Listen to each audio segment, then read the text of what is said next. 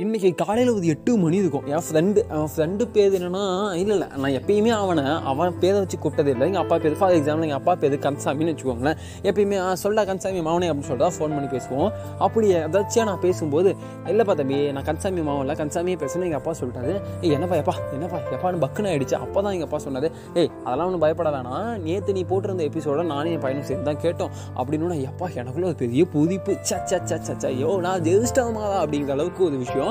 அப்படி இருக்கும்போது அவர் என்ன சொன்னாரு? "என்ன நீ சொன்னாதான் கேட்டு தான் தம்பி. ஆனால் பிஸ்னஸ் பண்ணணும்னு சொன்னால என்ன பிஸ்னஸ் பண்ண போதும் எங்க ஒரு ஐடியா சொல்லி போகலாம் என் மாமன் சொல்லிட்டு இருக்கான். ஆ ஏதோ ஒரு ஐடியா சொல்லுங்க பார்க்கலாம். சும்மா பிஸ்னஸ் பண்ண சொல்லிட்டா போதுமா? வாயில வட சுட்டா போதுமான்னு கேள்வி மேலே கேள்வி தொலை மேலே தொலை தொலைச்சி எடுத்துட்டாது எனக்கு ஒன்றுமே புரியல. இது இது பா ஒரு நெட்ஒர்க் கட்டுறீங்க அப்படின்னு சொல்லிட்டு கட் பண்ணிட்டு வந்துட்டேன்.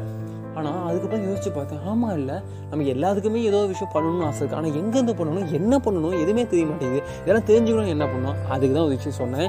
எதையும் எடுத்தவங்க ஒருத்தன் பண்ண முடியாது. அல்லது ஏதோ ஒரு விஷயம் நமக்கு தோணணும் அப்படின்னா ஏதாவது விஷயத்தை நம்ம கற்றுக்க ஆரம்பிக்கணும்.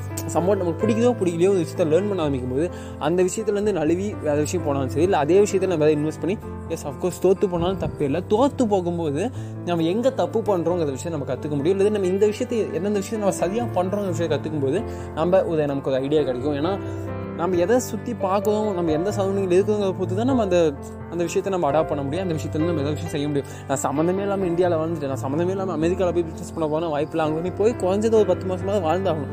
அதான் அங்கே என்ன தேவை இருக்குது அப்படின்னு நமக்கு புரிஞ்சுக்க முடியும். ஸோ இன்றைக்கி பார்த்தீங்கன்னா பெரிய பெரிய கம்பெனிஸ்லாம் ஒரு கண்ட்ரிலேருந்து இன்னொரு கண்ட்ரி இந்த எம்என்சின்னு சொல்லுவாங்களா அங்கெல்லாம் பார்த்தீங்கன்னா சும்மா ஒரு இது விஷயத்தை பண்ணுறது ஒரு சீப்பு கம்பெனிலேருந்து சோப்பு கம்பெனிலேருந்து எல்லாருமே அனலிட்டிக்ஸ் டேட்டாஸ்லாம் எடுப்பாங்க. இன்றைக்கி ஏன் டேட்டாவோட வேல்யூ ரொம்ப அதிகமாக இருக்குது டேட்டா டேட்டான்னு சொல்லிட்டு இருப்பாங்க. நம்ம மூவிஸ் வந்து நிறைய விஷயங்களை பார்த்துருப்போம் டேட்டா ரொம்ப ரொம்ப முக்கியமானது. நம்மளோட நம்மளோட என்ன சொல்கிறது மிகப்பெரிய இன்ஃபர்மேஷன் அதுதான் எல்லாமே. நீ கூகுளில் கலெக்ட் பண்ணியிருக்காங்க இருக்காங்க ஃபேஸ்புக்கில் கலெக்ட் பண்ணிட்டு இருக்காங்க கேள்விப்பட்டிருக்கீங்க அந்த டேட்டா அந்த டேட்டா தான் எல்லாத்தையுமே தீர்மானிக்குது. ஸோ நம்ம ஒரு விஷயத்தை ஸ்டார்ட் பண்ணுறோம் அப்படின்னா அதுக்கு முன்னாடி நமக்கு பேசிக் ஸ்கில் தேவை. அந்த ஸ்கில்லை வளர்த்துக்கிட்டோம் அப்படின்னா ப்ராப்பரான டேட்டா அனலைஸ் பண்ணி நமக்கு தேவையான விஷயம் நம்மளால் பண்ண முடியும்.